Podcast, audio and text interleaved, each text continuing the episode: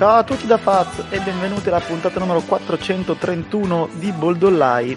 Eh, quante ore sono? 8 ore dopo il quarto d'ora più assurdo della storia delle Olimpiadi e del basket, e del basket, sì, ciao, e dello sport, e, ma, scusate, sono condizionato, e dello sport italiano in assoluto, perché siamo tutti campioni olimpici dei 100 metri, che è una roba che se me l'avessero raccontata anche solo stamattina e per tutti gli altri 37 qualcosa anni della mia vita non ci avrei mai creduto, ma è successo veramente e quindi parleremo di questo. No, purtroppo no. Purtroppo nessuno di noi ne capisce abbastanza. Avremmo della gente, in quanto parente stretta di atleti, che potrebbe parlarne con noi, ma mh, insomma no, non si sente da anni, quindi vergogna e vabbè, ci arrangiamo. Tra l'altro non c'è tipo mezza redazione, Nick e Show arriveranno forse a un certo punto e quindi abbiamo chiamato in quota Lakers e in quota anche competenza, eh, cosa che di solito in questo programma non è esattamente all'ordine del giorno. Francesco Ruggeri, Cecco, ciao, amico, ex Buzzer Beater Blog, ex un sacco di altre cose e tifoso Lakers appunto. Ciao a tutti ragazzi, buonasera. Ciao ciao. Ciao Fazio. Ciao, e c'è anche Lore che, dato che tipo l'altro ieri, se, sembra 80 anni fa, ma l'altro ieri c'è stato il draft, cioè una cosa del genere. Sì, c'è stato il draft mh, che sembra essere successo l'altro ieri e quello precedente sembra essere successo una settimana fa perché sì, sono stati abbastanza ravvicinati no, l'uno no, con l'altro. Comunque, a proposito di draft, buonasera signor Neri, buonasera. Buonasera, ho già iniziato un po' a tirare qualche santità qui e là perché già ho i problemi dell'altra volta, però cerchiamo di, di, di tenere botta stavolta, cerchiamo. Di tenere Bottas, sì. Oggi forse non è il caso di tenere Bottas. No, se no andiamo fuori subito e, ci, e vi porto dietro tutti con me. Vi porto. esatto, va bene. Va bene, non essendoci Fleccio e non fregandocene un cazzo dell'opinione, no scherzo, degli altri, eh, oltre al draft sarebbe successa quell'altra cosa. Eh, ora, io faccio una breve introduzione. A seconda delle fonti, pare che fosse praticamente fatta per Hild che abbiano cambiato idee i Lakers o che mh, Hild fosse stato sventolato sotto il naso degli Wizards per decidere, perché si decidessero ad accettare quella roba lì, o varie ed eventuali. Comunque resta il fatto che i Lakers hanno aggiunto come diciamo salario al massimo eh, Westbrook a LeBron e Anthony Davis, quindi avranno un monte salario abbastanza mostruoso, eh, dovranno fare il resto della squadra con gli spicci eh, probabilmente anche Drummond eh, risentirà di questo scambio perché non è detto che si destini a lui la mid-level exception. Probabilmente Schroeder eh, risentirà di questo scambio perché sto cazzo che vede 25 milioni l'anno e forse manco 15 e forse ha diciamo giocato male le proprie carte. Comunque, al di là della situazione salariale dei Lakers di cui parleremo magari fra una settimana a margine, dati i tempi compressi della stagione, non solo niente diretta al draft, ma niente neanche Fanta Free Agency. Quest'anno è veramente un disastro. Vabbè, ma pazienza, ci rifaremo. Eh, dicevo, par- parliamo un attimo de- di-, di, cosa succederà in campo con eh, Westbrook insieme a LeBron James e Anthony Davis. Eh, per questioni di salute, di età, di carico di lavoro, tattiche, di personalità e tutto il resto. Quindi, cioè, dicevi prima, non hai ancora un'idea, credo che nessuno ce l'abbia, a parte chi parte con i preconcetti, eh, quelli magari non ci interessano, vediamo un po' cosa viene fuori, cosa, co- cioè come l'hai presa a pelle, come l'hai elaborata, se il tuo punto di vista è cambiato in questi tre giorni, cose così. Ma eh, partiamo dal presupposto che mh, mm, il presupposto è che se mi avessero detto che i Lakers uh, avessero scambiato per prendere Westbrook quattro anni fa, cinque anni fa sarei veramente impazzito dalla gioia perché Westbrook è un giocatore che a me personalmente è sempre piaciuto con tutto l'elenco infinito di difetti che può avere come, come giocatore, uh, perché sicuramente è lontano dall'essere un giocatore perfetto. Uh, il Westbrook di oggi è alla sua eh, quarta squadra in quattro anni. Yes. Sì. Eh, è stato scambiato eh, tre volte, quindi, eh, in questi, nelle ultime tre stagioni, ed è un giocatore che secondo me mh, può ancora dire tanto, perché non è marcio come si pensava sarebbe stato a questo punto, su, a questo punto della carriera appunto 4-5 anni fa, visto che ha comunque una non troppo corta storia di, di infortuni, anche abbastanza gravi, Ehm, sì, nel senso, io non mi sono fatto un'idea da questo punto di vista, che i Lakers sappiamo bene come funzionano come entità. Quando hai la possibilità, come diciamo, franchigia, di prendere un giocatore top, adesso Westbrook io lo metterei nei top 35, 40, non so voi, di certo non più nei primi sì, 15 quello che 20. vuoi, chiaro, esatto. Sì, non più nei 15-20, ecco, tanto per dire, chiaramente cerchi di fare in modo di prenderlo un giocatore del genere. Quindi chi dice, eh, però che si sono un po' eh, riempiti un po' troppo, hanno condizionato i loro prossimi, prossimi anni, dico sì, è vero, però tu hai anche in squadra LeBron James che quest'anno compie 37 anni e tu non puoi, tra virgolette, sprecare quelli che sono gli ultimi veri giorni di LeBron James, gli ultimi anni, anzi stagioni, con una squadra che evidentemente non è stata sufficiente, perlomeno nell'ultima, nell'ultima stagione. E forse anche due anni fa, tra una cosa e quell'altra, il titolo dei Lakers è arrivato, e bene così, però non stiamo parlando di una squadra for the ages come a volte le definiscono.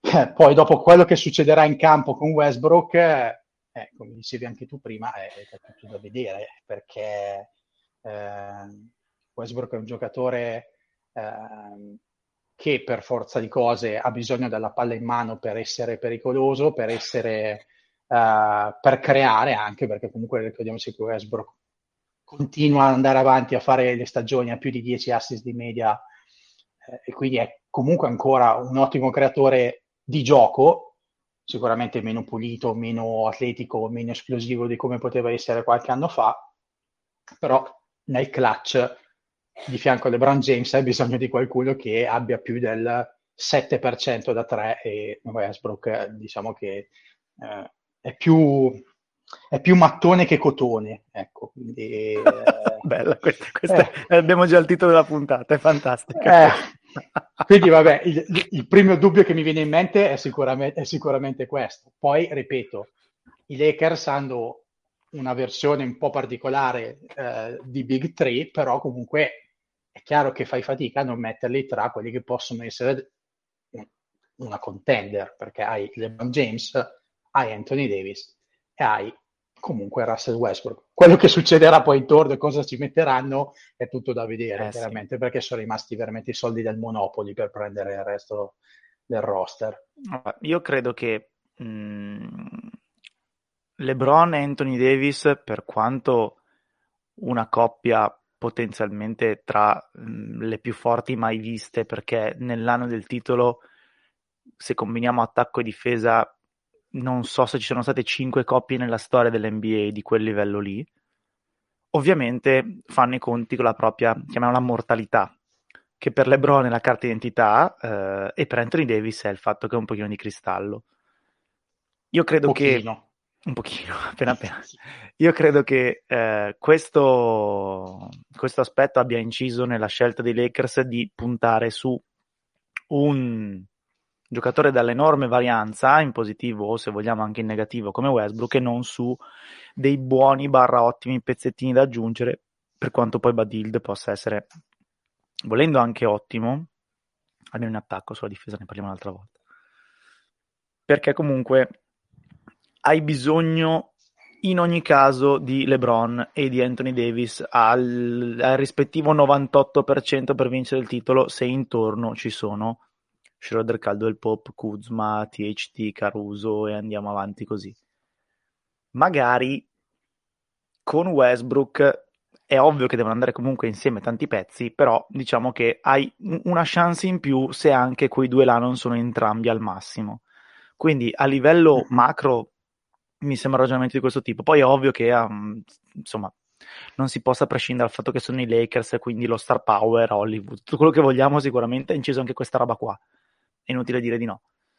Sul campo eh, la difesa ovviamente un po' preoccupa perché Westbrook, eh, tolti i cinque possessi in cui è satanato, è un difensore diciamo distratto per essere gentili. È un telepath.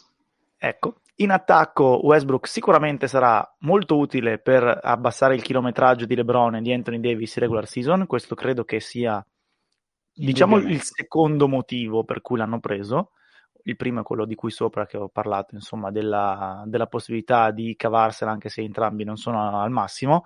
Ovviamente devi capire cosa succede quando eh, la palla eh, ce l'ha Westbrook perché LeBron eh, la transizione in eh, che ne so super mega Boris Dio non la farà mai credo. Resterà un, sempre una point guard eh, anche se in un corpo un pochino sovradimensionato ma appena appena non tanto. Eh, e per contro devi vedere cosa succederà quando la palla ce l'avrà LeBron perché Westbrook l'abbiamo visto con Arden può adattarsi a mh, diciamo giocare a turni ma in sostanza l'efficacia offensiva della squadra quando Westbrook non ha la palla è se va bene si attacca 4-4-4, se va male si attacca 4 contro 5 perché il difensore se Westbrook non ha la palla non lo guarda nemmeno. In più esatto. abbiamo, visto, abbiamo visto che Westbrook è al suo meglio quando gli si apre completamente il campo, una cosa che diceva giustamente anche Zach Lowe, eh, i Rockets hanno dato via Capelà letteralmente per aprire il campo a Westbrook e Westbrook in quei due mesi è stato mostruoso, così come Westbrook è stato mostruoso nei due mesi diciamo conclusivi dell'ultima regular season, però ha un contesto particolare. La domanda è, i Lakers hanno la possibilità di schierare quintetti che consentano a Westbrook di fare questa roba qua, che tra le righe è Anthony Davis fa il 5 anche in regular season? Sono tutte domande un pochino lì sospese. Ovviamente, però, essendoci un salary cap, un salary cap è normale che ci siano delle domande sospese. Quindi, diciamo, tutti i, diciamo, le facciate nel muro che ho intravisto in questi giorni perché non è un disastro, secondo me sono fuori luogo. Così, ovviamente, sono fuori luogo anche le abbiamo preso una superstar. Eh, entrambe le reazioni, come quasi sempre succede quando si hanno reazioni estreme, sono abbastanza poco comprensibili. Eh, sempre succede resto... quando si tratta dei Lakers, faccio, cioè, nel senso, eh, io lo dico da tifoso, fra mille virgolette tifoso, perché eh, ogni cosa che succede intorno comunque ai Lakers è sempre vissuta come, come dicevi tu, come la, la, peggior scelta mai fatta nella storia del, eh, della franchigia, oppure la mossa che ci farà vincere 17 titoli di fila. Eh, quello sicuramente è difficile sondare un po' il terreno perché comunque non c'è mai un equilibrio di, mh, anche mentale per cercare di capire, ok, è stato preso Westbrook, cerchiamo di capire che cosa si può costruire intorno a questo giocatore con quello che si ha a disposizione in questo momento. No, come dicevi tu, giustamente è un disastro oppure la cosa più bella mai successa. Esatto. Eh, resta da vedere. Ecco, più che altro secondo me si potrebbe anche parlare di quello di cui si sono liberati i Lakers eh, volevo arrivare anche qua. Eh, per arrivare a Westbrook che è stato Montrezl Harrell eh, appena che aveva appena fatto l'opt-in per l'anno di contratto, la player option, Kuzma, Kentavious Caldwell Pope e la scelta 22 al draft. Quindi un pacchetto di giocatori che comunque non fa così tanto male i Lakers liberarsene, ecco, eh, soprattutto eh, Kyle Kuzma, eh, che è stato amore e odio, soprattutto odio per qualche... per, parecchio, per parecchio tempo ecco, per ecco, così Lakers, ecco, ecco esatto. parecchio tempo. Lore, hai opinioni in merito? È sempre molto interessante capire come va Westbrook a, cioè, ovviamente eh, in previsione come va a inserirsi in un contesto tipo questo qui. Noi abbiamo visto una cosa simile con Arden che non andò benissimo. Eh, non so se questa non voglio dire che, sia molto differente, però è chiaro che farlo nella sua Los Angeles probabilmente potrebbe portare a qualche cosa di positivo. Però dobbiamo sempre comunque stare sull'attenti perché questo è un giocatore che tende a imporre il suo stile, come avete detto giustamente voi inizialmente. E dall'altra parte c'è un altro giocatore che tende a imporlo anche lui, che però diciamo che eh, da questo punto di vista eh, è forte del fatto di essere uno dei più forti che abbiano mai caricato il campo. Quindi sarà interessante anche per capire qual è appunto eh, le modalità mentali e caratteriali e tutto quanto con cui arriva Westbrook a, a Los Angeles. Eh, perché sai, tu puoi anche dire sì, ok, LeBron parla con Westbrook e lo convince che è l'ultima chance per vincere, bla bla bla bla bla, ok. ma esattamente se tu convinci Westbrook a fare un mezzo passo da parte, sei sicuro sì. che sia positivo? Cioè, Westbrook, sei sicuro che sia meglio averlo leggermente più sotto controllo? Io non lo so. Westbrook è prevedibile da questo punto di vista ora, perché io mi ci metto anche da questo punto di vista. Io lo adoro per eh, molte cose, come riconoscendone comunque dei limiti eh, abbastanza considerevoli, ecco, da questo punto di vista. Però eh, è quello, è capire la prevedibilità, la prevedibilità di Westbrook nel volersi inserire appunto come perché voi dite bene, dici bene giustamente te Faz, ma eh, siamo sicuri che è meglio se fa un passo indietro o può essere il giocatore che veramente quello che poi si poteva immaginare quello che poi si diceva su Arden, eh? né più né meno sì. il giocatore che poi appunto eh, prende il via nel momento in cui LeBron eh, cala un pochino di giri sia per motivi di tenuta fisica sia per motivi di pausa eh, eh, appunto per, sempre per mantenersi al top il più possibile. Cioè, è sempre quella l'idea. Oppure vediamo un altro Westbrook. E in questo caso, questo nuovo Westbrook va bene? Eh. Già. Anche perché un passo indietro di Westbrook significa avere un giocatore tra virgolette, sì, scusate se uso sempre tra virgolette, ma passivo, perché mh, esatto. Westbrook, cioè un Westbrook passivo io non l'ho mai visto e nelle occasioni in cui lo è stato perché si è svegliato con i coglioni girati e nel periodo soprattutto di Houston era un giocatore che era ai limiti del dannoso, oppure che non, non, non dava niente di quello che solitamente la squadra si aspettava eh, da Westbrook. Io Westbrook passivo non lo voglio, ma non lo vorrebbe nessuno. Però se tu gli chiedi... Non la vai, finisci, scusa. No, se tu, gli chiedi, se tu gli chiedi un passo indietro devi anche considerare che cosa significa a livello proprio di, di presenza in campo un passo indietro per un giocatore che fa dell'intensità e della presenza in campo una buona parte della, uh, della sua produzione. Cioè, eh, ripeto, io faccio molta fatica a immaginarmi comunque Westbrook come un giocatore che sta fermo e guarda, cioè nel senso a quel punto lì è un giocatore che non serve assolutamente a niente, come qualsiasi sì, altro esatto. giocatore che, che, sta fermo e guarda, eh, per carità. Però, esatto, eh... bisogna capire appunto quali sono i parametri, perché se io dico eh, io ho LeBron e faccio giocare LeBron i suoi minuti, nel momento in cui LeBron si ferma, ovviamente su parametri, parlo dei parametri che abbiamo visto finora, nel momento in cui si ferma LeBron, parte Westbrook, ecco, quella è una noia notevole eh, per, per eh, pensare per gli avversari. Sull'insieme qualche dubbio ce l'ho, appunto. Bisognerebbe capire se questa nuova versione, se esiste, ovviamente, fa il caso di LeBron.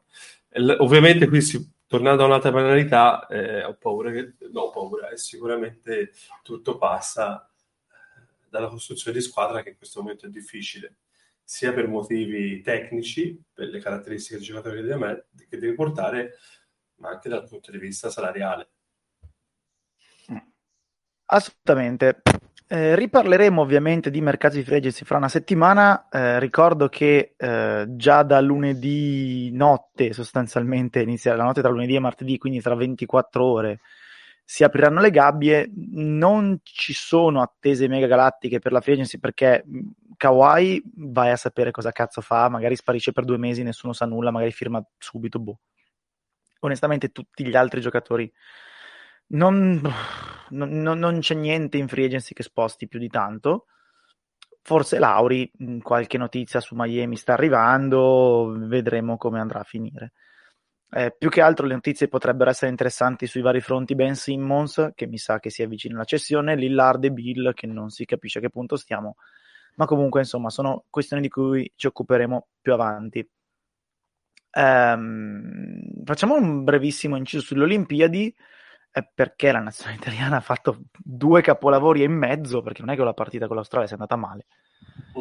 Veramente due capolavori e mezzo, mm, mi sembra di poter dire tranquillamente che è una delle squadre meglio allenate e che sta eh, ottimizzando di più le proprie risorse perché siamo alle solite, insomma, hashtag siamo questi, pur avendo scoperto dei talenti offensivi che forse non sapevamo neanche di avere, tipo uno caso Fontecchio eh, e l'altro a caso Tonut, eh, stiamo una squadra con un talento offensivo probabilmente non a livello delle altre, il nostro miglior giocatore offensivo sulla carta, poveraccio, non sta in piedi, Danilo, eh, però nonostante tutto, insomma, stiamo giocando delle partite meravigliose, per adesso ci sta andando bene tutto, nella sera in cui non facciamo canestro da tre si sistema in altro modo, c'è Melli commovente in difesa, stiamo trovando un contributo da gente che senza offesa non dovrebbe stare in campo in Olimpiade, tipo Ricci e Vitali, ma sono stati pazzeschi.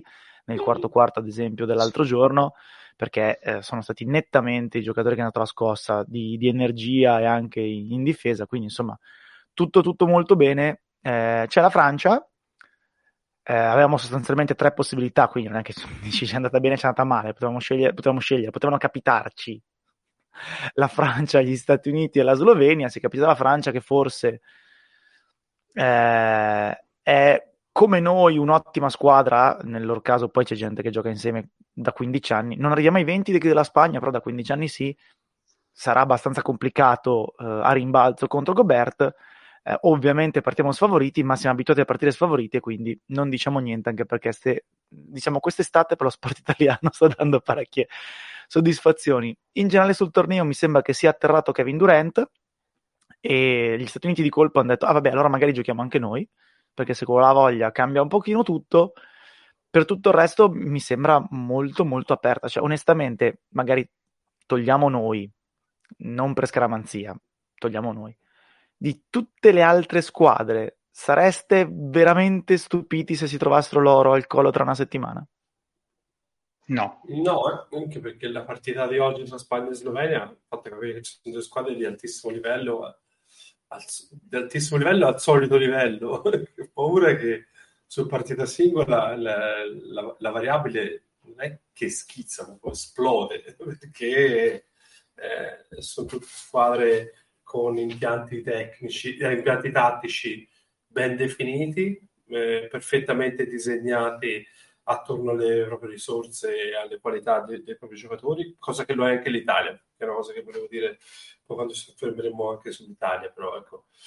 E, ehm, e penso sinceramente che questo, fin dalle prime, dalle prime partite per l'America, sarà una partita più dura dell'altra, anche perché sinceramente dopo la batosta con la Francia, che è un po' il modo più che delle amichevoli per dire guardate, prendo per un colletto come ha fatto Chiellini con Saka agli europei, far capire che da lì poi dopo c'è stata Repubblica Ceca, bravi, simpatici, tanto carini, ma ok, e l'Iran non ne parliamo, che non sono sicuramente degli avversari a cui possono dare, posso dare filo da torcere agli americani. Spagna sì, che difensivamente è una squadra solidissima. Rubio in campo FIBA è un mostro, eh, anche se oggi ha sbagliato tanto da sotto, ma è un giocatore incredibile. Eh, e secondo me non voglio dire che hanno le armi per dar fastidio, perché secondo me non le hanno, però come dicevo prima, su partita singola io non scommetto contro nessuno anche se di là c'è quell'alieno che non dovrebbe essere neanche l'unico, eh, come Kevin Durant, che sinceramente trovo assolutamente immarcabile a questi livelli. Io se posso fare una piccola considerazione, il, volevo dire questo, che il pool ridotto di squadre presenti alle Olimpiadi ehm, ha fatto sì che ci fossero eh, poche squadre chiamiamole materasso, cioè ci sono poche squadre che sicuramente non hanno e non avevano nessuna chance di andare avanti o comunque di andare verso le medaglie.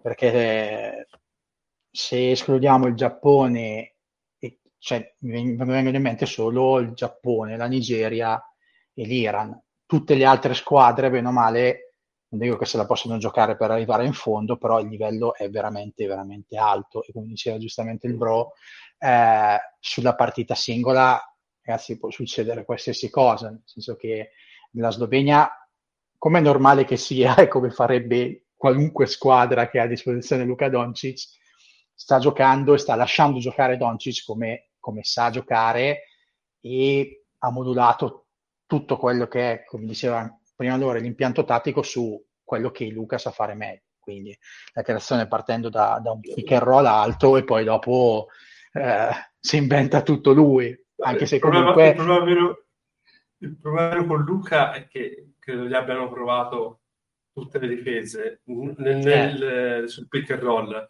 a iniziare dalla prima partita eh, oddio, non mi ricordo contro chi era, contro l'Argentina, L'Argentina dove, sì. dove appunto c'era quel double ball screen dove non riusciva veramente a trovare niente a riguardo e provavano ad aiutare, provavano a raddoppiare. Stessa cosa l'ha fatta la Spagna, ha provato a raddoppiare, ad aiutare. Lui non sente niente di tutto questo. Lui non sente nessuna difesa, sa leggere tutto in anticipo e sa leggere benissimo. E la squadra, anche la squadra, secondo me, sa leggere benissimo eh, quello che gli avversari fanno. Secondo me la Slovenia difensivamente è poca roba, lo dico mm. senza, senza troppi dubbi, è pochissima roba. Ma l'attacco sono tremendi perché sanno, sanno leggere tutto e sanno reagire a tutto. E Doncic da questo punto di vista è, cioè, è veramente messo in un negozio di cioccolatini, in un negozio di caramelle, quello che volete, perché se hai uno così che non sente nessuna marcatura, non, non sente eh, nessuna eh, diciamo, adattamento difensivo e poi il resto della squadra viaggia bene, ragazzi, aiuto. La Slovenia ha ricordato, anche se molto in meglio, eh, però come identità quella che era un po' la, Ger- la Germania di Novischi quando ha fatto quel paio di apparizioni olimpiche, se non mi ricordo male, o forse, forse una sola, dove comunque hai una enorme, gigantesca ehm, stella e quindi personalità eh, come era Novischi o come era Doncic e intorno però hai dei giocatori che si sono adattati perfettamente al ruolo di eh, comprimare. Probabilmente questa Slovenia è molto più forte di quella che, è, di quella che era la Germania quando c'era comunque Novischi parlo intorno al 2010-12, quindi all'apice della carriera. Eh, quello che intendevo dire prima è che se Doncic, come all'inizio di questa partita, eh, quella di oggi con la, con la, Spagna, si incarta con dei falli, eccetera, eccetera, quella può essere eh, forse l'unica difficoltà vera che può avere la Slovenia. Quindi senza, senza Doncic eh, non ha un altro giocatore in grado di eh, diciamo, portare avanti la squadra o di caricarsi la squadra sulle spalle. Il confronto con l'Italia è che l'Italia invece non ha un'unica eh, enorme personalità o comunque un unico enorme talento, è più distribuito chiaramente. Eh, anche Scusi, se, se questa dobbiamo... per caso è una frecciata a qualche assente? No, no, no, no, assolutamente. Assolutamente, io sono... No, così. Molto... No, sono molto democratico. Io, no. Nel caso non avrei paura a fare i nomi. Eh, no, più che altro eh, a me questa Italia qua è piaciuta veramente tanto perché fin da subito, fin dalla prima partita, ma ancora ovviamente prima dal preolimpico, ha dato spesso si usa un po' a sproposito il, il discorso del gruppo, no? questo qua è un gruppo particolare, un gruppo speciale, sono molto uniti. Con questa squadra si vede nettamente questa cosa in campo, perché è una squadra che è in grado, come ha fatto nell'ultimo quarto contro la Nigeria, quando stringe in difesa e sono una cosa unica, tra rotazioni, eh, sfondamenti pazzeschi presi, comunque una vera identità difensiva e la, la, riesce a raggiungere solo se tutto il gruppo chiaramente rema da quella parte lì. E, vabbè, eh, adesso vediamo un po' eh, come si va avanti. In conclusione, secondo me... Dicevamo No, volevo solo semplicemente Vabbè. dire che Vabbè, sì, gli Stati... No, che se, sì, gli Stati Uniti sembra che si siano svegliati, però gli Stati Uniti secondo me sono, eh, hanno ben chiara la situazione che anche loro sbagliando la partita possono perdere contro chiunque. Chiaramente possono vincere tranquillamente contro tutti, ma possono anche sbagliando la partita perdere contro chiunque.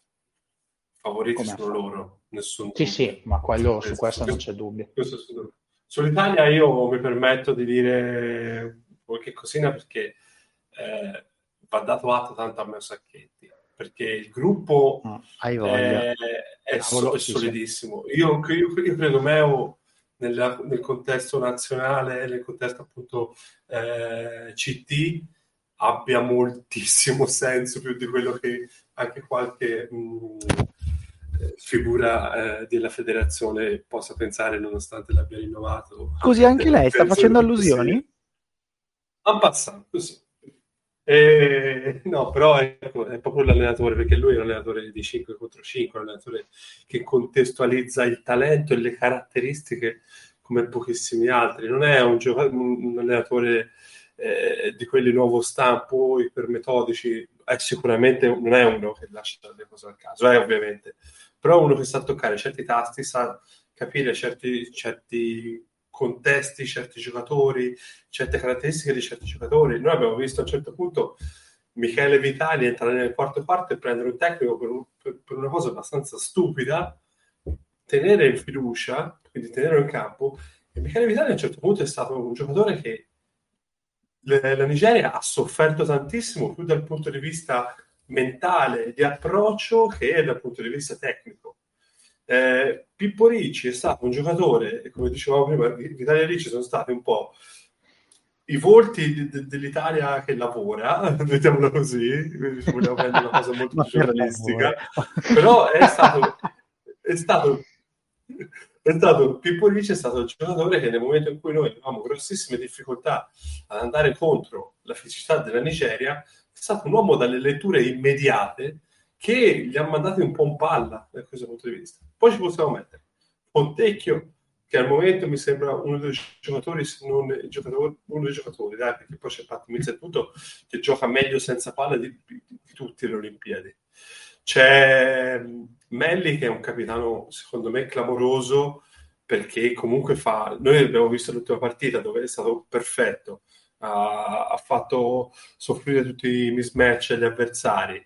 Eh, era sempre nelle giuste posizioni difensive ma al rimbalzo lui fa dei lavori incredibili considerando che la, cioè, la differenza di stanza con gli altri. Ma posso dire contro la Nigeria contro l'Australia ma anche contro la Germania e la stessa roba sarà contro la Francia. Però ecco mettiamoci così, e poi c'è un 2001 e un 99 che sinceramente mi fanno tanto pensare bene al futuro e sinceramente credo sia la prima volta che lo penso per una nazionale italiana di pallacanestro, non so voi, ma io ho avuto questa piccola sensazione qui. Una cosa da ridire, Gallinari non sta bene, assolutamente, in nessuna maniera, però non sta neanche mai zitto quando viene panchinato e non in senso polemico, ma in senso che è proprio una figura che credo si sia calata in maniera eccezionale e posso dire personalmente anche inaspettata in un gruppo dove lui è, è uno di quelli. E non è Gallinari ma è uno di quelli.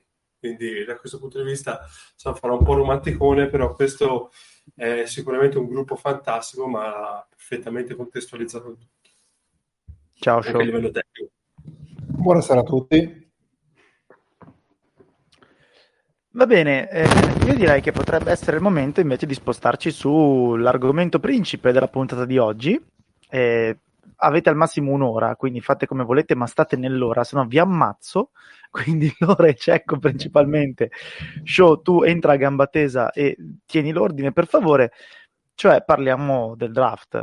Eh, non andremo nel dettaglio degli scambi, non me ne frega niente di Josh Richardson e di Moses Brown, non me ne frega niente di Mason Plumlee, me ne frega molto poco di Aaron Holiday e di tutte quelle cose lì, quindi vedete voi da che punto prenderla.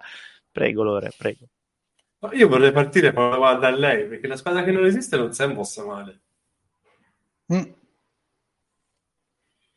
Affatto. Allora, non mi, può, eh... non mi può tenere in silenzio, esatto, visto che devo tenere nell'ora, esatto.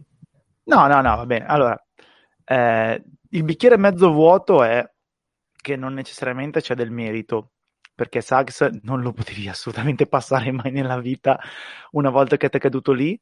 Io posso anche pensare che nella big board dei Magic fosse la seconda, ovviamente queste cose non le diranno mai, però non è così folle pensare che il primo fosse Cunningham praticamente per tutti e che per molte squadre la seconda fosse Suggs e che i Magic fossero una di queste.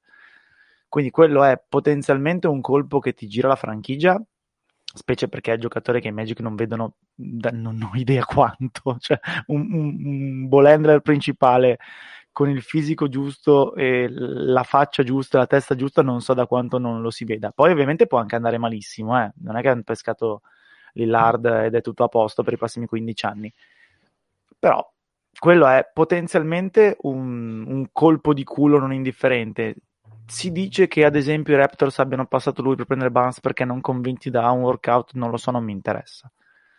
Um, ripeto, i Magic che non avevano avuto fortuna lotteria probabilmente hanno avuto fortuna adesso e si sono ritrovati con quello che magari è uno dei due franchise player o due o tre di questo draft, quindi potrebbe essere andata molto molto bene.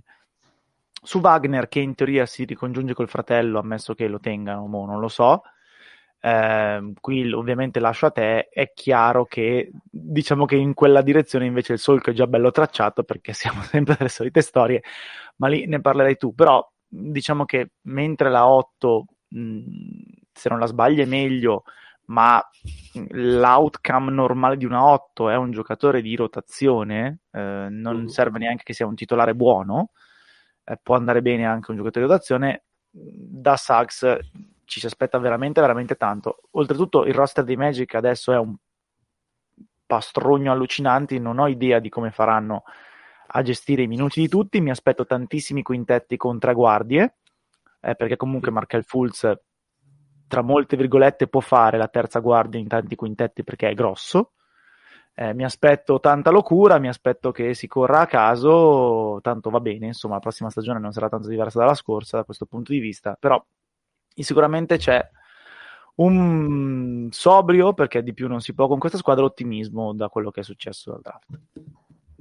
Io dico allora, su Wagner, poi andiamo più sul contesto generale. Su Wagner, eh, secondo me, la puoi mettere insieme come la scelta di Suggs, che vi è caduto in mano, ma va benissimo perché comunque una volta preso uno come Suggs, secondo me la scelta poi di andare sull'ala, visto anche quali sono, eh, quali erano appunto le indicazioni eh, di questo draft, anche Wagner è un giocatore che secondo me abbiamo poco in mano, però ecco, bene che sia caduto, perché comunque è un giocatore solido, eh, iper esperto nonostante la giovanissima età, perché ha fatto Eurolega, squadra di Eurolega e poi è passato eh, al college a Michigan dove c'è Giovanni Howard che gioca in NBA, però ecco, è un giocatore che secondo me nonostante possa dare già contributo, perché comunque il campo ci sa stare, intelligentissimo, difensore super versatile e quant'altro, eh, c'è ancora del margine supplementare, perché anche nel 2001, nonostante venga da, da due anni in Michigan.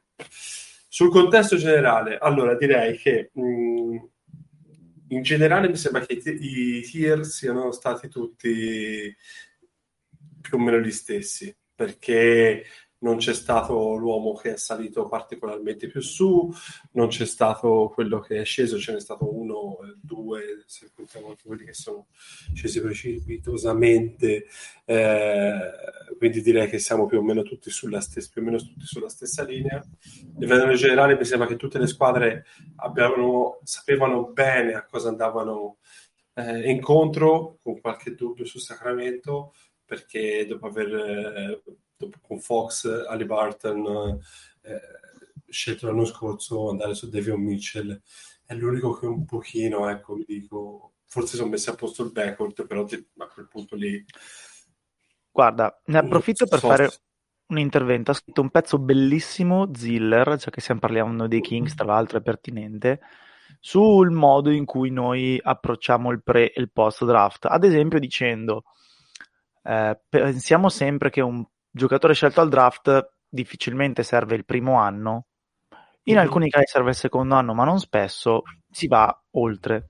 Quindi spesso dire hanno scelto una guardia anche se era una roster 5 invece di eh, scegliere un lungo anche se era una roster 2 è un ragionamento che funziona fino a un certo punto, tanto più ora che i contratti NBA sono corti e quindi nell'arco di un paio di stagioni, cioè quando il rookie diventa un, un giocatore in grado di contribuire in modo sensibile, il roster è già stato ribaltato. Che secondo me è un punto di vista perfetto, ma il ma non può che applicarsi in questo caso ai Kings perché Fox e Ali Barton credo che siano destinati a restare. eh, esatto. quindi potresti aver scelto un super cambio, eh, però tutto sommato questi tre insieme, anche per un discorso di dimensioni, non mi sembrano esattamente la cosa migliore, anche perché fai fatica a farli giocare tutti e tre insieme anche solo per 5 minuti. Detto questo, mm, però, sì. chissà. Sì, no, poi per il resto direi che eh, in generale Cunningham alla 1 c'erano pochissimi dubbi e chi aveva dubbi eh, deve mettere un po' nei panni anche dei Pistons, che secondo me questa è una, è una, scelta che sicuramente i Pistons hanno valutato anche gli altri giocatori, non sto dicendo il loro sono su quello, ma Cunningham era secondo me un giocatore impossibile da non passare.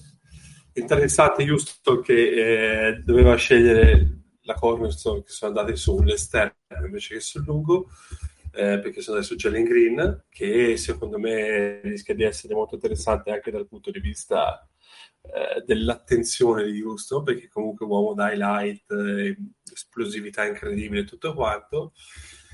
La prima sorpresa è Scotty Barnes che i Raptors dicono ci vedono qualcosa di simile a eh, un Draymond Green se non qualche cosa già da far partire come eh, initiator della relazione, quindi probabile point guard e più penso siano rimasti abbastanza interessati dal fatto di creare una, una maglia difensiva con eh, Barnes, Anunobi e Siakam, Siakam. che penso se, se rimane Siakam, scusami, Siakam eh, che penso possa coprire tutti i 28 metri del campo se eh, si tengono per mano, però quello è sicuramente interessante perché la, la stanza è su.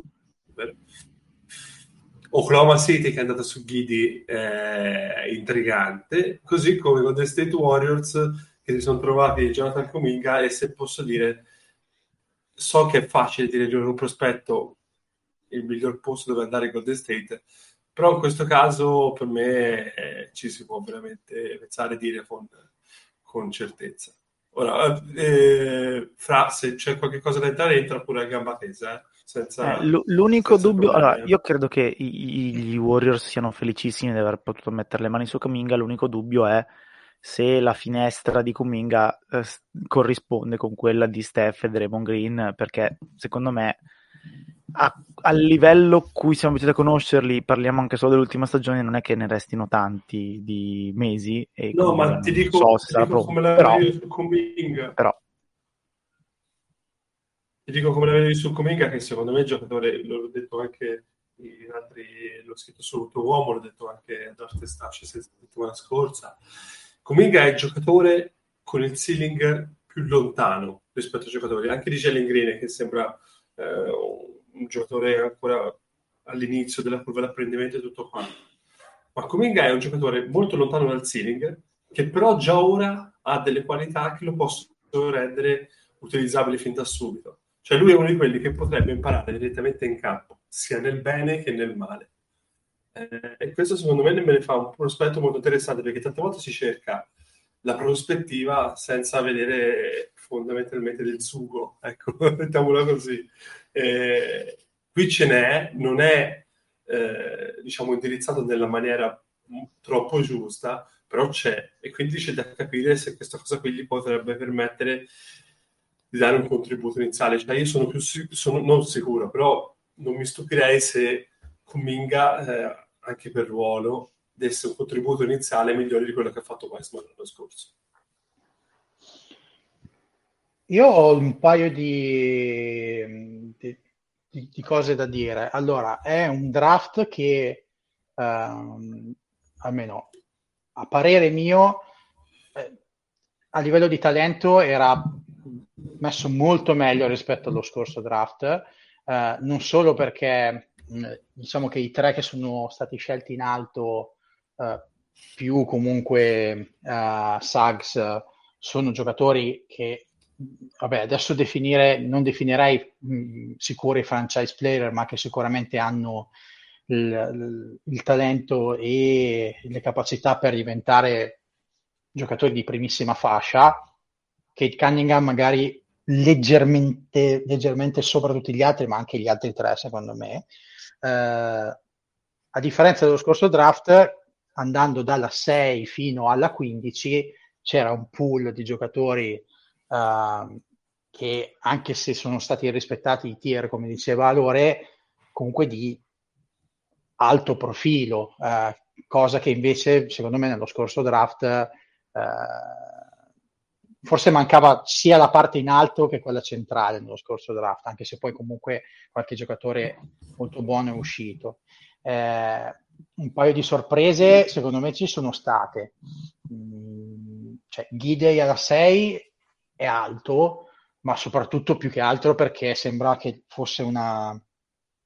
Uh, fosse dato, ma ormai da mesi, tra la 10 e la 11, comunque intorno a quella posizione lì.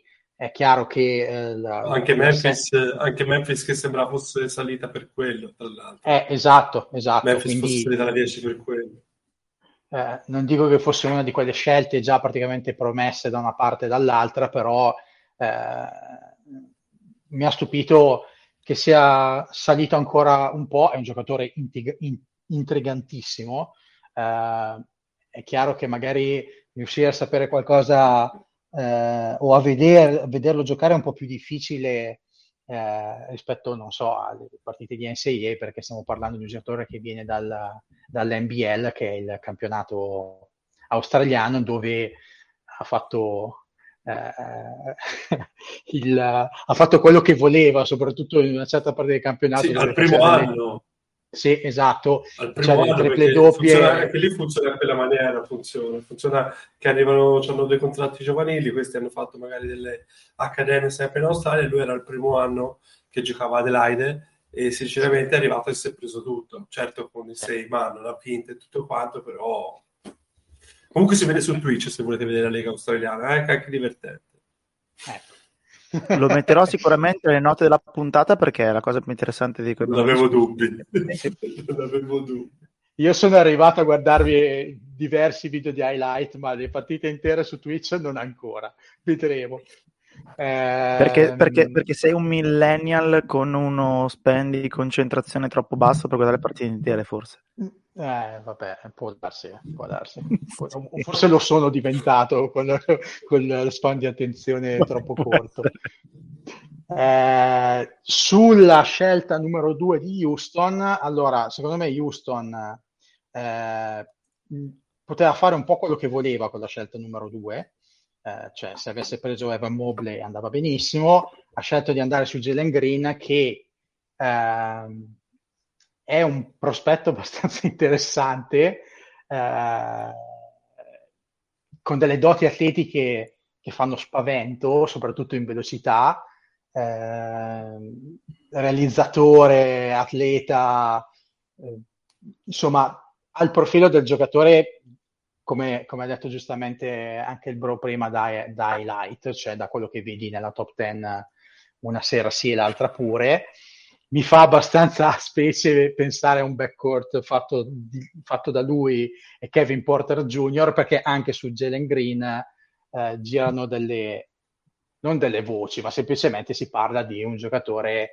con una forte personalità eh, e che non ha paura comunque di, eh, di dire la sua anche a livello vocale con quelli che sono i suoi compagni di squadra e avversari.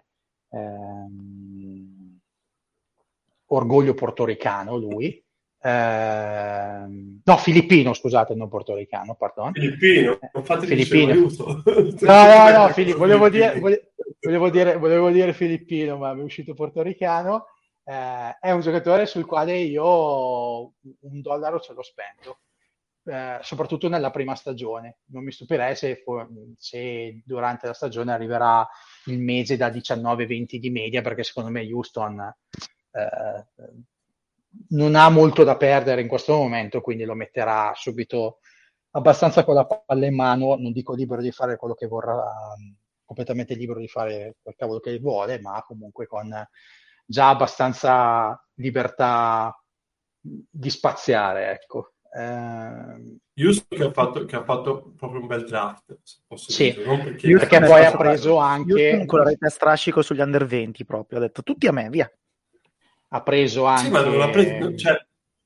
Garuba, eh, che è sci- ecco, lui forse alla 23. Sci- alla 23 è scivolato un po' rispetto a quello che si pensava sarebbe stata la sua posizione, che, si- che non è mai stata nei top 10, credo, verosimilmente, anche se qualcuno comunque lo metteva là in alto, eh, ma intorno alla 15...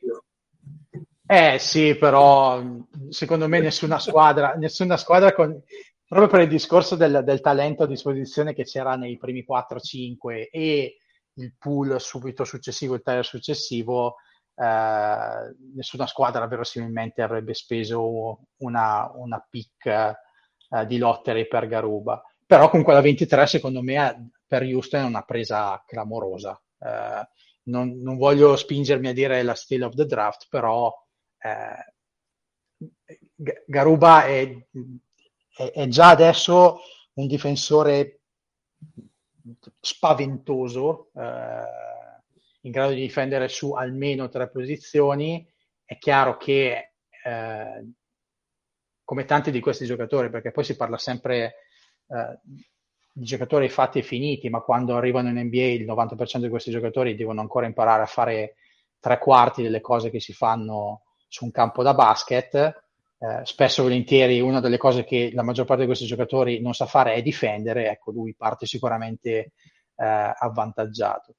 E un'altra scelta, ecco che poi dopo qui entriamo veramente nel campo minato, che mi ha lasciato, che mi lascia tuttora abbastanza perplesso più che persuaso è la scelta degli Spurs. Però io ormai agli Spurs non gli dico più niente perché eh, non mi sembra che abbiano sbagliato molte scelte negli ultimi anni um, a livello di draft. Non hanno mai neanche avuto l'occasione di scegliere particolarmente in alto, eh, però diciamo che mh, mm, Joshua primo alla 12 non me l'aspettavo, assolutamente. Non so, non so te Lore, ma io proprio non, no. Primo, primo turno, no, primo turno sì, primo turno, cioè primo turno sicuramente, ecco, me lo aspettavo scelto più o meno la posizione dove è stato scelto Garuba, ecco, no, 20, 22. Mm. C'era tanto, c'era tanto parlare di primo, anche che potesse salire sull'Ottery, eh, perché comunque molto giovane, comunque un giocatore che eh, è un, se non mi sbaglio, lui fa eh, 19 anni a dicembre, quindi capite?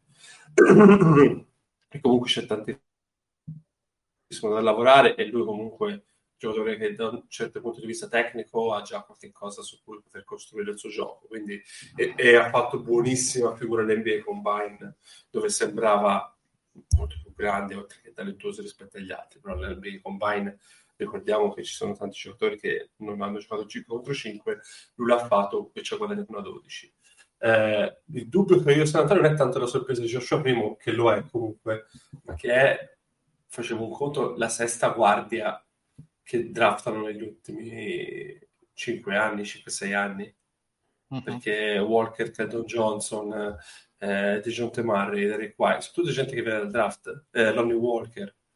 Eh, è questa cosa qui che sinceramente non voglio dire che devono prendere per forza un lungo o un'ala, però ecco, sicuramente è una cosa su cui bisogna, secondo me, pensarci. Ora, io non so loro sinceramente con questa rotazione cosa vogliono fare, sembrano veramente molto piccoli eh, nelle tre posizioni di esterni, però ecco, anche per il futuro, anche perché comunque Murray e White sono son pagati, giusto? Sì. Fazio, aiutami se un attimo. Sì, sì. Ecco, o è una voce di Ronnie Walker oppure boh, non so. Certo che questo eh. comunque c'è da aspettarlo, eh. non è che lo metti in rotazione subito. Eh, secondo me non è un discorso di bocciare lì, è che non hanno la più pallida idea di cosa hanno per le mani. Cioè, eh, mm. eh, Lonnie Walker, eh, sì, ma... Lonnie Walker è, giust, dice giustamente ehm, Zach Lowe, dici è ok, cioè, non è che, che cosa di male, ecco, di, di cioè, sicur- al momento. Però... Onestamente, sicuramente non è Lonnie Walker a condizionare le tue scelte al draft. Mm-hmm, esatto. eh, sì, forse neanche White, Murray, Ni. Eh, non, non, cioè non, è quella la gente per cui cambia le tue idee su un prospetto completamente da costruire, onestamente. Che Don Johnson. ti però, dopo. Per, vai, però io, so, eh, no, eh, continuo a essere abbastanza perplesso da, da, da, dall'ormai dall'andamento di questi Spurs perché cioè, stanno continuando a mettere eh, giovani da costruire e da vedere cosa devono diventare. Ha in mano un coach che comunque per quanto sia un grandissimo coach, eh, io dubito che abbia la voglia di mettersi a, a ricostruire una squadra e a ricostruire dei giovani e a farli crescere.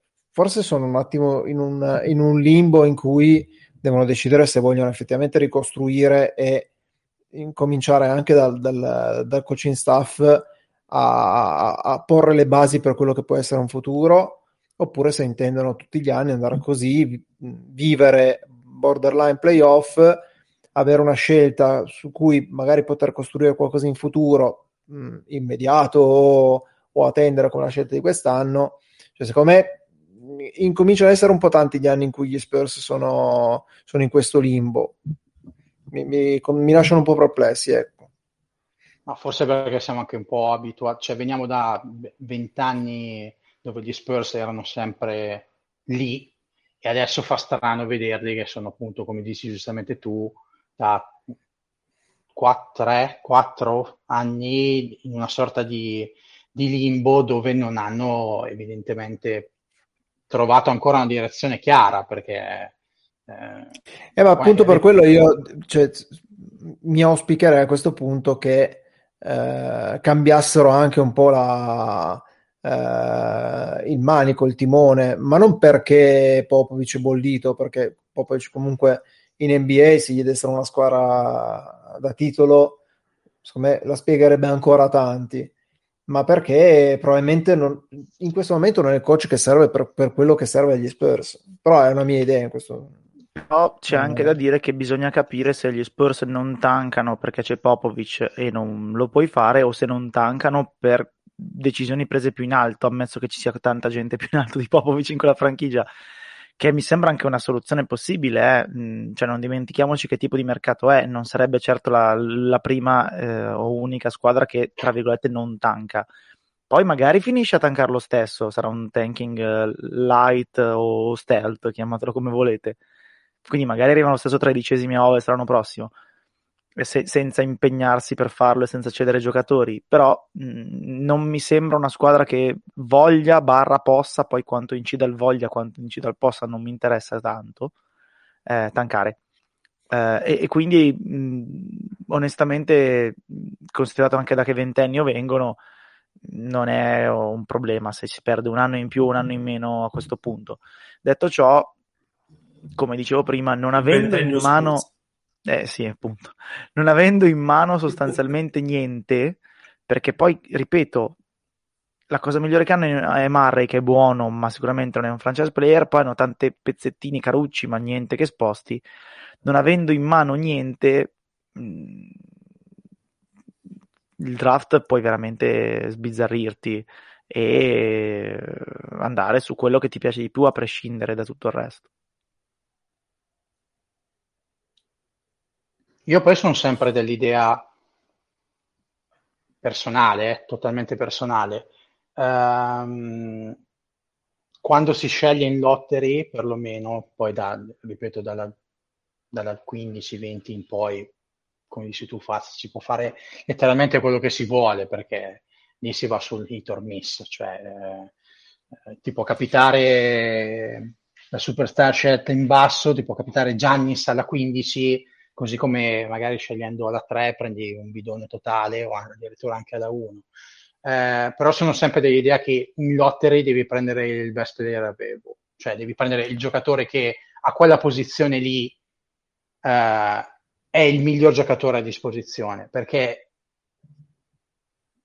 più volte è stato dimostrato anche dai fatti che il fit poi lo sistemi. Eh, dicendo questo mi collego alla scelta numero 4 che hanno fatto i Raptors perché sicuramente hanno visto qualcosa eh, che tanti altri non avevano visto in eh, eh oddio mi sfugge il nome aiuto eh, in Scotty Barnes che non è che sarebbe andato molto più, molto più sotto cioè non stiamo parlando che hanno scelto alla 4 uno che sarebbe andato al secondo giro per carità però comunque con, con Sags appena disponibile dietro e con quella che ormai da un po' di tempo è ventilato come un, un, un cambio perlomeno nella posizione di regia della squadra, perché comunque Lauri ormai è da quando Toronto ha vinto il titolo che si parla di Lauri che probabilmente forse ne va, che vuole andarsene, che non lo sa, che forse i Raptors hanno bisogno di, di ripartire, eh, eccetera, eccetera. Per me, eh, per quanto sia un giocatore molto diverso da tutta quella che è un po' la filosofia di squadra di cui parlavamo prima, quindi di, costruire una sorta di difesa impenetrabile eh, e magari Jalen Suggs non è esattamente quel tipo di giocatore, eh, però è comunque un giocatore che per me è nettamente superiore a Scotty Barnes. E in quel caso lì la scelta a me di Toronto non è piaciuto per niente. Invece, vabbè, bravissimi Magic che se lo sono preso perché lì veramente non prendere eh, Jalen Suggs sarebbe stato un, un, peccato capitale, ma proprio da, da, da farsi deflagrare le, eh, eh. E quindi sono andati tanto così da farlo, perché giustamente... Sì. Eh, perché non si sa mai con i Magic.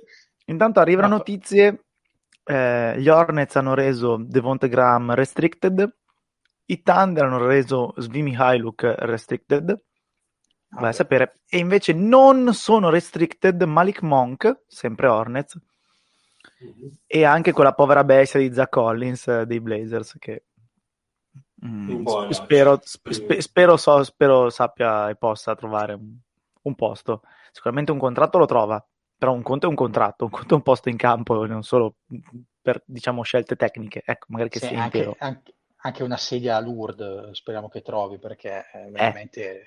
Cioè, non è mai stato peccato. sano. Peccato serio. Un vero peccato. Va bene, Show, hai altre considerazioni generali sul draft? Squadre che ti hanno colpito, squadre che vuoi insultare, giocatori che ti interessano, non so, quello che ti pare. No, io come al solito sono a chiedere cosa ne pensano delle scelte dei Knicks, perché poi alla fine que- quello mi interessa, allora, quindi uso, uso la radio e il podcast come... Vai.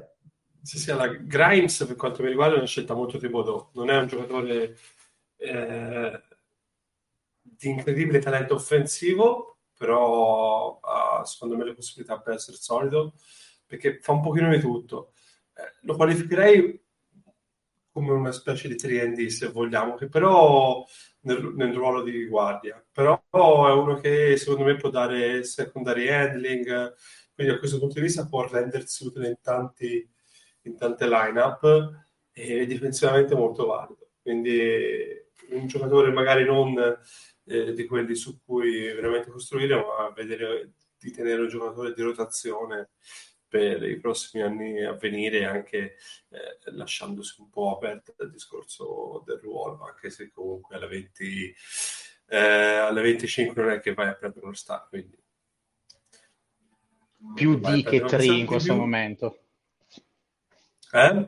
Sicuramente sì, più, no, di che, più, di che, 3 in questo Capito. momento, però comunque il prospetto, cioè il prototipo del giocatore è quello lì, assolutamente, sono d'accordo. Sì, sì, sì, sì. No, ma comunque è un giocatore che comunque ha fatto dei passi avanti perché sembrava, dopo il primo anno che fece a Kansas, sembrava totalmente mm. perso e lui era uno che aveva sempre puntato fin dall'high school a essere scelto come primo giro, questa roba qui. Sembrava gli fosse un po' sfuggito in mano, invece Houston, che la D la sa crescere bene, eh, Houston University, eh, da questo punto di vista gli ha creato un bel mondo. Tra l'altro ho visto anche dal vivo, perché vendono un tour a Montecatini, tour, quindi...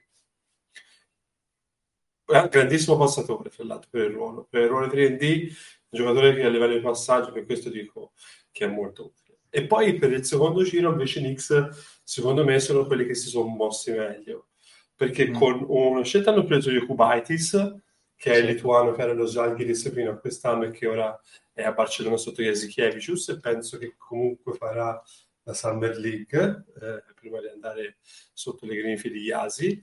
E, e poi eh, hanno preso Miles McBride, che è un giocatore su cui io tenevo tantissimo attenzione perché quest'anno ha fatto una stagione della Madonna, che lì si parte dalla difesa, ci si sbaglia con Thibodeau, eh, perché era West Virginia, quindi difesa e anche di altissimo ritmo, e però lui in attacco ha fatto dei, dei miglioramenti che non ci si aspettava, è diventato anche, eh, almeno a livello di college, è diventato un solido attaccante on ball, quindi vediamo se qualche cosa riesce a tirare fuori anche su in NBA, però però partendo magari sperando possa crescere una specie di Monte Morris o qualcosa del genere. Buonasera Nick. Buonasera a tutti. Parlaci di Bibbiano e anche di draft, un po' come cavolo ti pare, o fai delle domande a Lore e a Cecco se vuoi. Devo fare delle domande. Cecco, cosa ne pensi della trade? Ti è piaciuta? no, no, quello l'abbiamo già fatto. Ah, ok. No, Nick, no, se, se, vuoi tu, Nick, se c'è qualche considerazione sul draft che hai da fare, su squadre, su giocatori, su... anche se l'abbiamo già fatta, fregatene. Mm, mi è piaciuto quello che hanno fatto i Magic. Alla, a quella della prima scelta, un po' meno con la seconda, ma Lore è molto più alto di me. Eh, credevo ci, fosse, ci sarebbero stati più movimenti nel draft. Invece, secondo me, ci sono state un po' poche trade uh, di, di movimento e cose così. Non so se aspe- no, e non credo che ci sarà molto dopo per le scelte. Cioè, dubito che in questo momento adesso i Warriors impacchettino qualcosa per spedirla, a meno che non si apra una finestra per, non so, un giocatore che diventa disponibile. Non so se è una cosa che avete già detto o no. No, però diciamo che il solito discorso che mh, la scelta vale più del giocatore scelto che nel momento in cui, come quando compri l'auto, nel momento in cui la porti fuori dal concessionario ha perso un po' del suo valore. Eh, secondo me con Cominga vale leggermente meno. Quindi paradossalmente mm, in quel caso lì, quella roba lì si potrà cedere con un po' meno di deprezzamento rispetto al normale. Sì, sì, ok, può essere. E poi sulle trade sicuramente poche. Teniamo sempre presente che perché ci sia uno scambio serve che siano due squadre che vanno in direzioni diverse tendenzialmente. Una che vende e una che compra, non solo all'atto poi... pratico. Eh. Beh, Voglio ci stava dicendo che per, per, per, uno scambio non servivano nemmeno due squadre d'accordo, ne bastavano. Se vero ma giusto. Comunque è l'unica che mi è sembrato che si sia mossa in, eh, in ascesa, ecco, mettiamola così, per andare a prendere un giocatore stato appunto Houston di cui abbiamo parlato prima con eh, Alperen Sengun che comunque nel momento in cui era la 16 libera non mi ricordo quando hanno dato due prime tra l'altro no, mi sembra meno, due seconde ai no, Thunder sa... per eh, salire a 16 e non me lo ricordo eh, sinceramente perché l'ho visto la mattina dopo no ma nemmeno io mi ricordo. I Thunder tra l'altro che hanno iniziato due, prim- Questa... due prime scelte future eh sì Ah, non, sicuramente non possiamo chiamarla danza alla miseria perché non mi sembra stiano peggiorando. No. Troviamo un altro modo per definire che, questa cosa che i Thunder stanno iniziando a fare e faranno per i prossimi 5 anni, cioè rinviare, però sempre guadagnandoci qualcosa e sarà divertente. Eh, c'è una parola che lo definisce questa cosa, però. Process. Assolutamente sì, ma non si può dire. E però quello facevamo a Inchi che riposa in pace e, e ci guarda. E veniva demonizzato. E veniva demonizzato. Eh, però quello faceva, prendeva una scelta, se non era un giocatore franchigia, via alla prossima e prendiamo un altro asset che può farci arrivare un giocatore franchigia.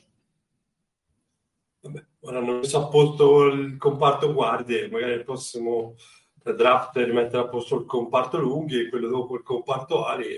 Allora sì, ma può anche essere che tra un paio d'anni prendono un comparto guardia e lo vendono e prendono un pezzo grosso. Esatto, esatto. Ma, sì, sì, esatto, sì, ma l'idea fondamentalmente è quella. È chiaro che si punta sempre a, que- a quella mossa lì, ecco. Anche il discorso, che, quel rumors, che non so sinceramente se è stato confermato oppure no, del fatto che comunque la mossa per prendere Kate Cunningham poteva esserci, però a quello serve anche averci Shy lì. Diciamo che è anche la prima volta che i Thunder non vincono la lottery. O comunque non, non scelgono nelle primissime. Perché l'ultima volta che c'erano andate hanno fatto tipo Durant, Westbrook, Arden e poi erano troppo buoni per tornare lottery. Ora che sono tornati e avevano possibilità di andare più su, sono scesi alla 6, che è una cosa inaspettata per loro però è una cosa inusuale. Diciamo che è più semplice costruire squadre incredibili quando scegli molto in alto, quando perdi il gioco delle palline è più difficile. No, e poi prima dicevamo che alla 6 sono andati a prendere un giocatore un po' atipico, nel senso che non sono andati a prendere uh, un giocatore fatto e finito, ma insomma, un giocatore molto giovane, proveniente da un campionato particolare come il campionato australiano, quindi cioè, sì, si sono, si sono mossi da Thunder perché beh, diciamo che loro, la loro maniera di, di, fare, di muovere le cose al draft rimane, però sicuramente hanno, non, non, hanno avuto il loro classico diciamo, modus operandi. Cioè, a me ha stupito davvero tanto la loro scelta da 6. Eh, Peraltro, sbaglio, tre anni l'hanno preso piuttosto in alto perché pensavo che arrivasse un po' più giù. No, ci, ci sta, era, nel, era quello. Secondo me sì. Scusa, scusa di, chi, di, chi, stai parlando? Di Treman. Eh, io, infatti, la, la, mia domanda successiva è: mi parlate un attimo di Treman, se è meglio di Tre Jones, Eccolo. Se, se, è quasi come Tre Young. Eh, cominciano ad essere tanti i tre, eh? Quindi.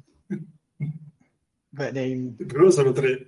Però sì, sono tre. Citati tre per adesso. eh, nulla è a caso, quindi.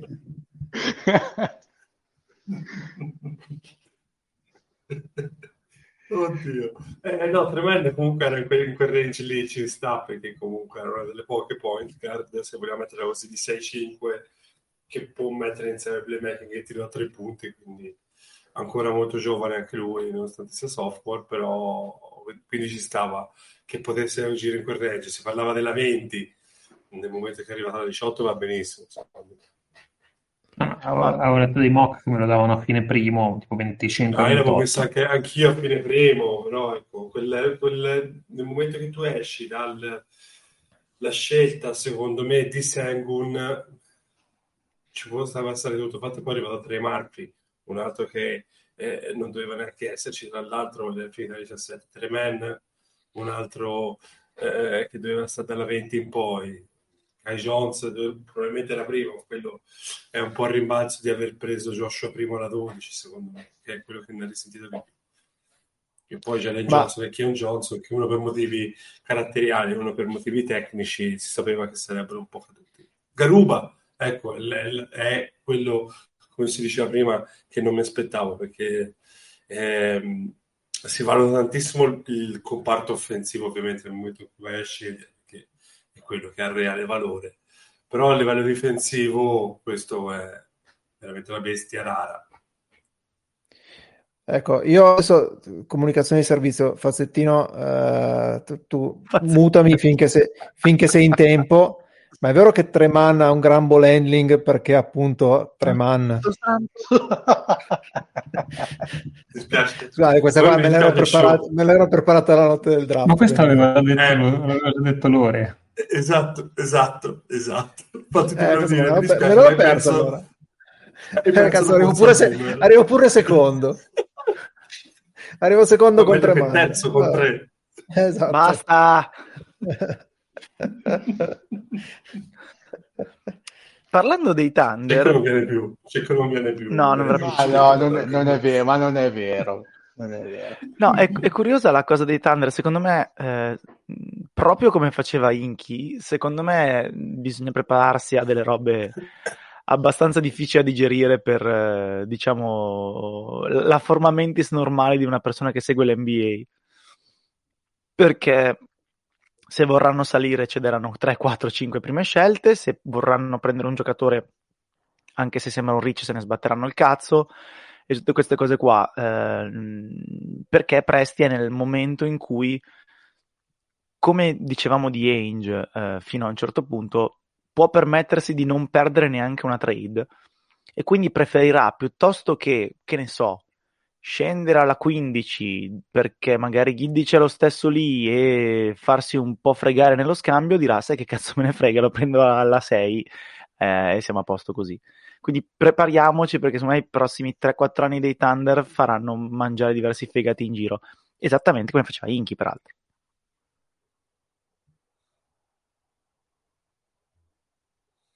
E, e non c'è modo di evitarlo. i nostri peccati. In tutto questo pensate a Berra che da qualche parte si gira i pollici accarezzando il gatto e tutto il resto.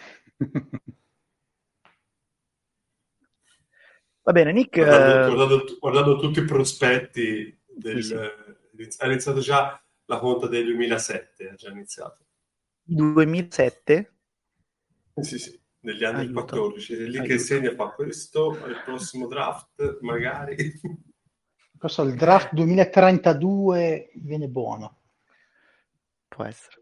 Ma sarò morto nel 2032. Ma speriamo anche nel 2022.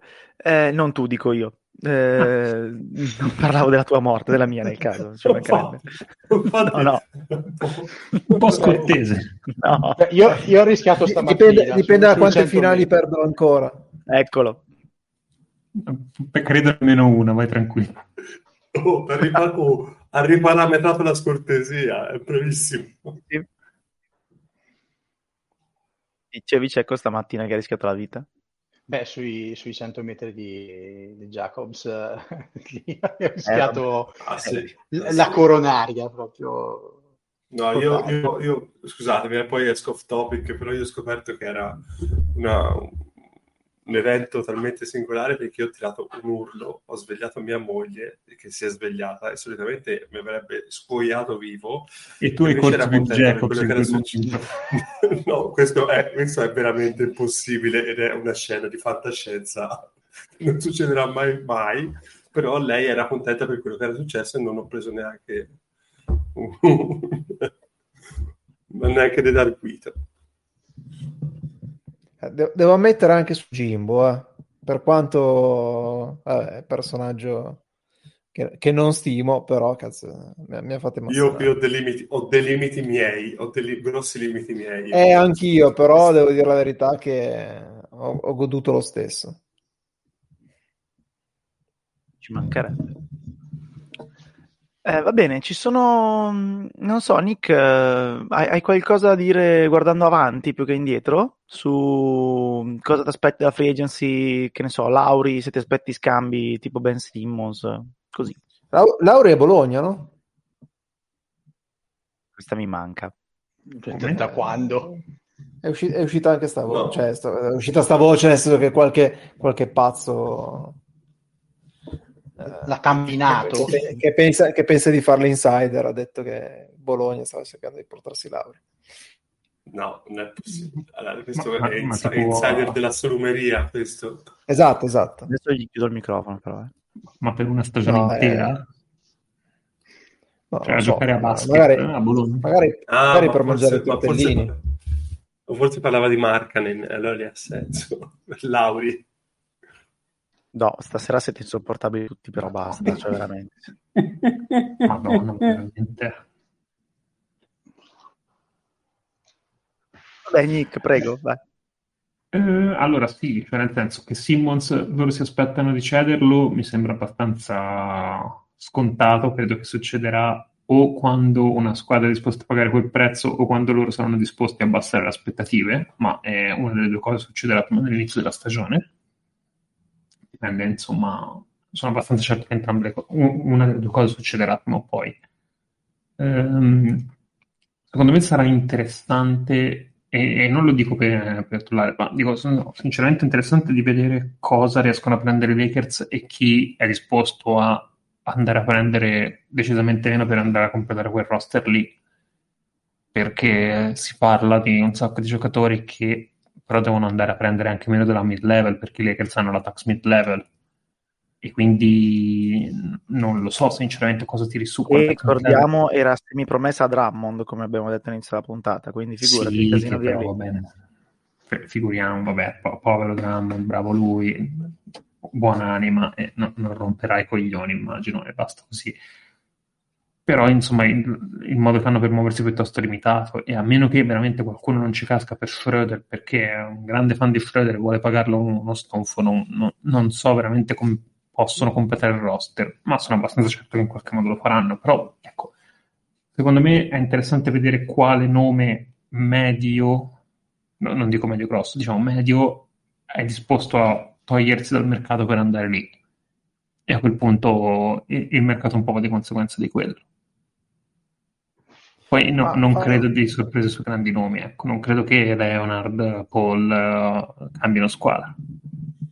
Ma faccio una domanda, il fatto che abbia, cioè l'Arrel della situazione che sia andato alla fine a, ai Lakers eh, ha un po', come dire, rovinato la, il mercato che possono avere i Lakers con questi giocatori che mh, potrebbero portarsi a casa con anche accettando, anzi ovviamente accettando una, una, una decurtazione dello stipendio perché vedono che anche un giocatore come Arel che ha fatto sesto uomo praticamente l'anno precedente in certi contesti non rende e quindi hanno paura poi di non rendere, di non, di non arrivare neanche al traguardo del, dell'anello e quindi i Lakers faranno fatica a trovarsi i, i giocatori validi da completare il roster.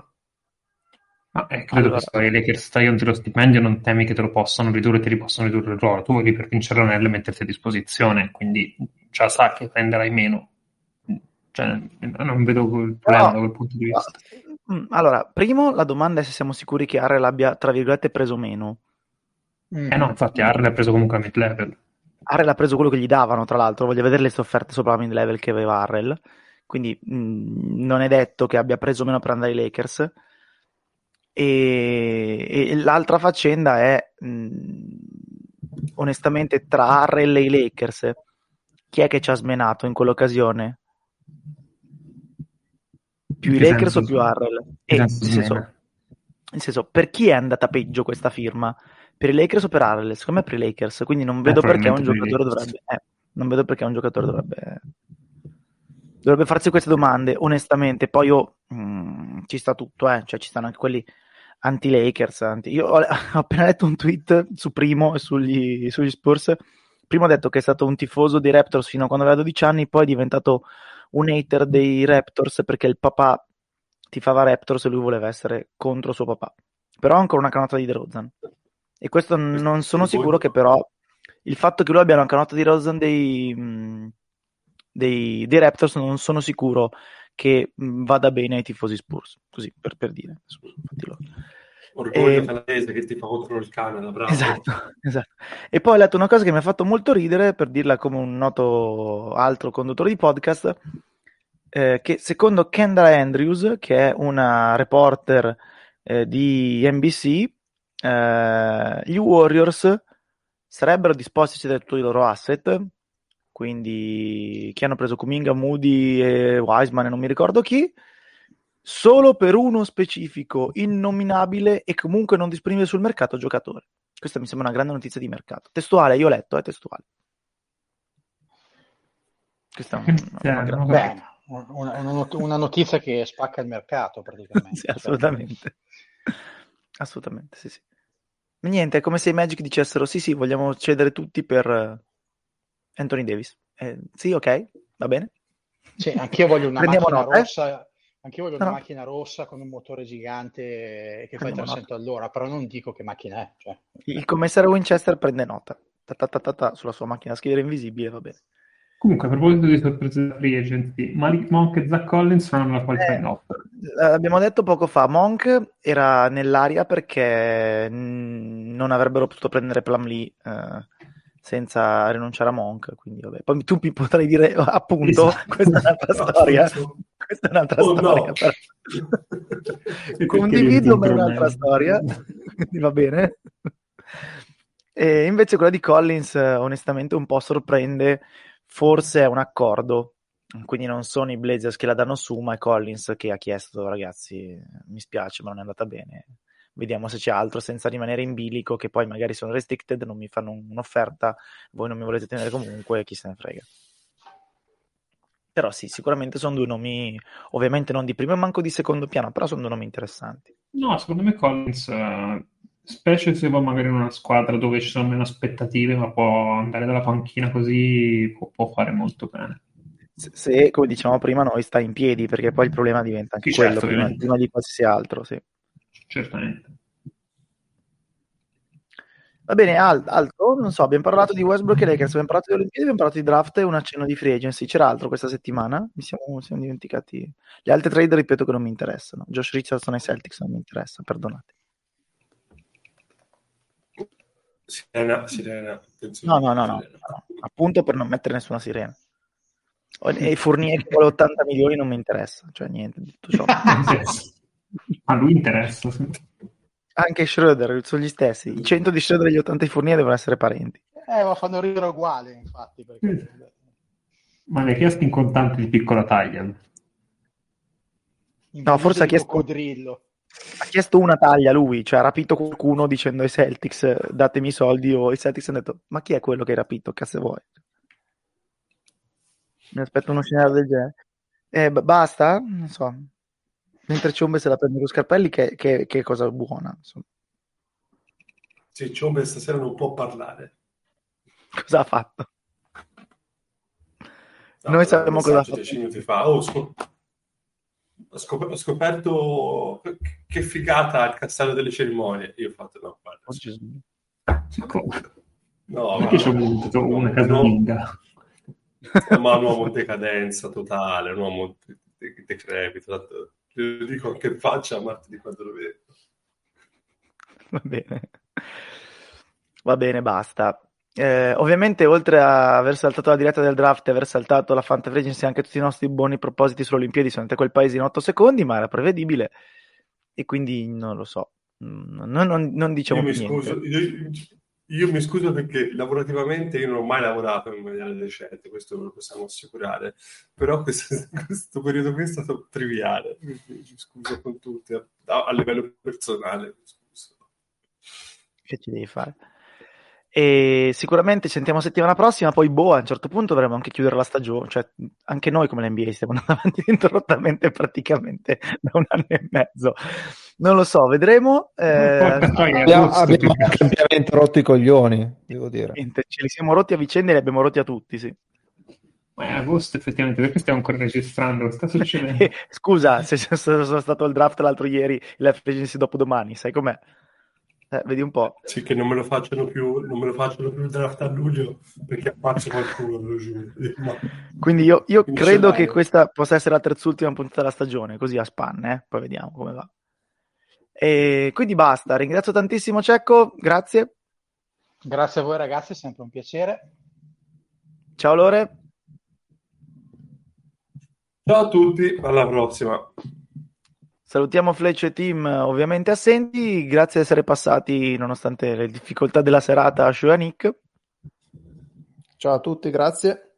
Ciao a tutti, un nostalgico saluto. In che senso? Eh, nel senso eh, dai, eh, eh, questo è un inside joke, dai. È un inside joke che non spiegheremo. Va bene così. No, perché di Ciao. solito li spiegate, infatti. Eh, bravo, esatto. Però, però io a questo punto metterei come sigla qualcosa di Pink Floyd. Così. No. no. E ciao anche da Fazio. Some people call me the space cowboy. Call me the gangster of love. Some people call me Maurice. Cause I speak of the pompatus of love.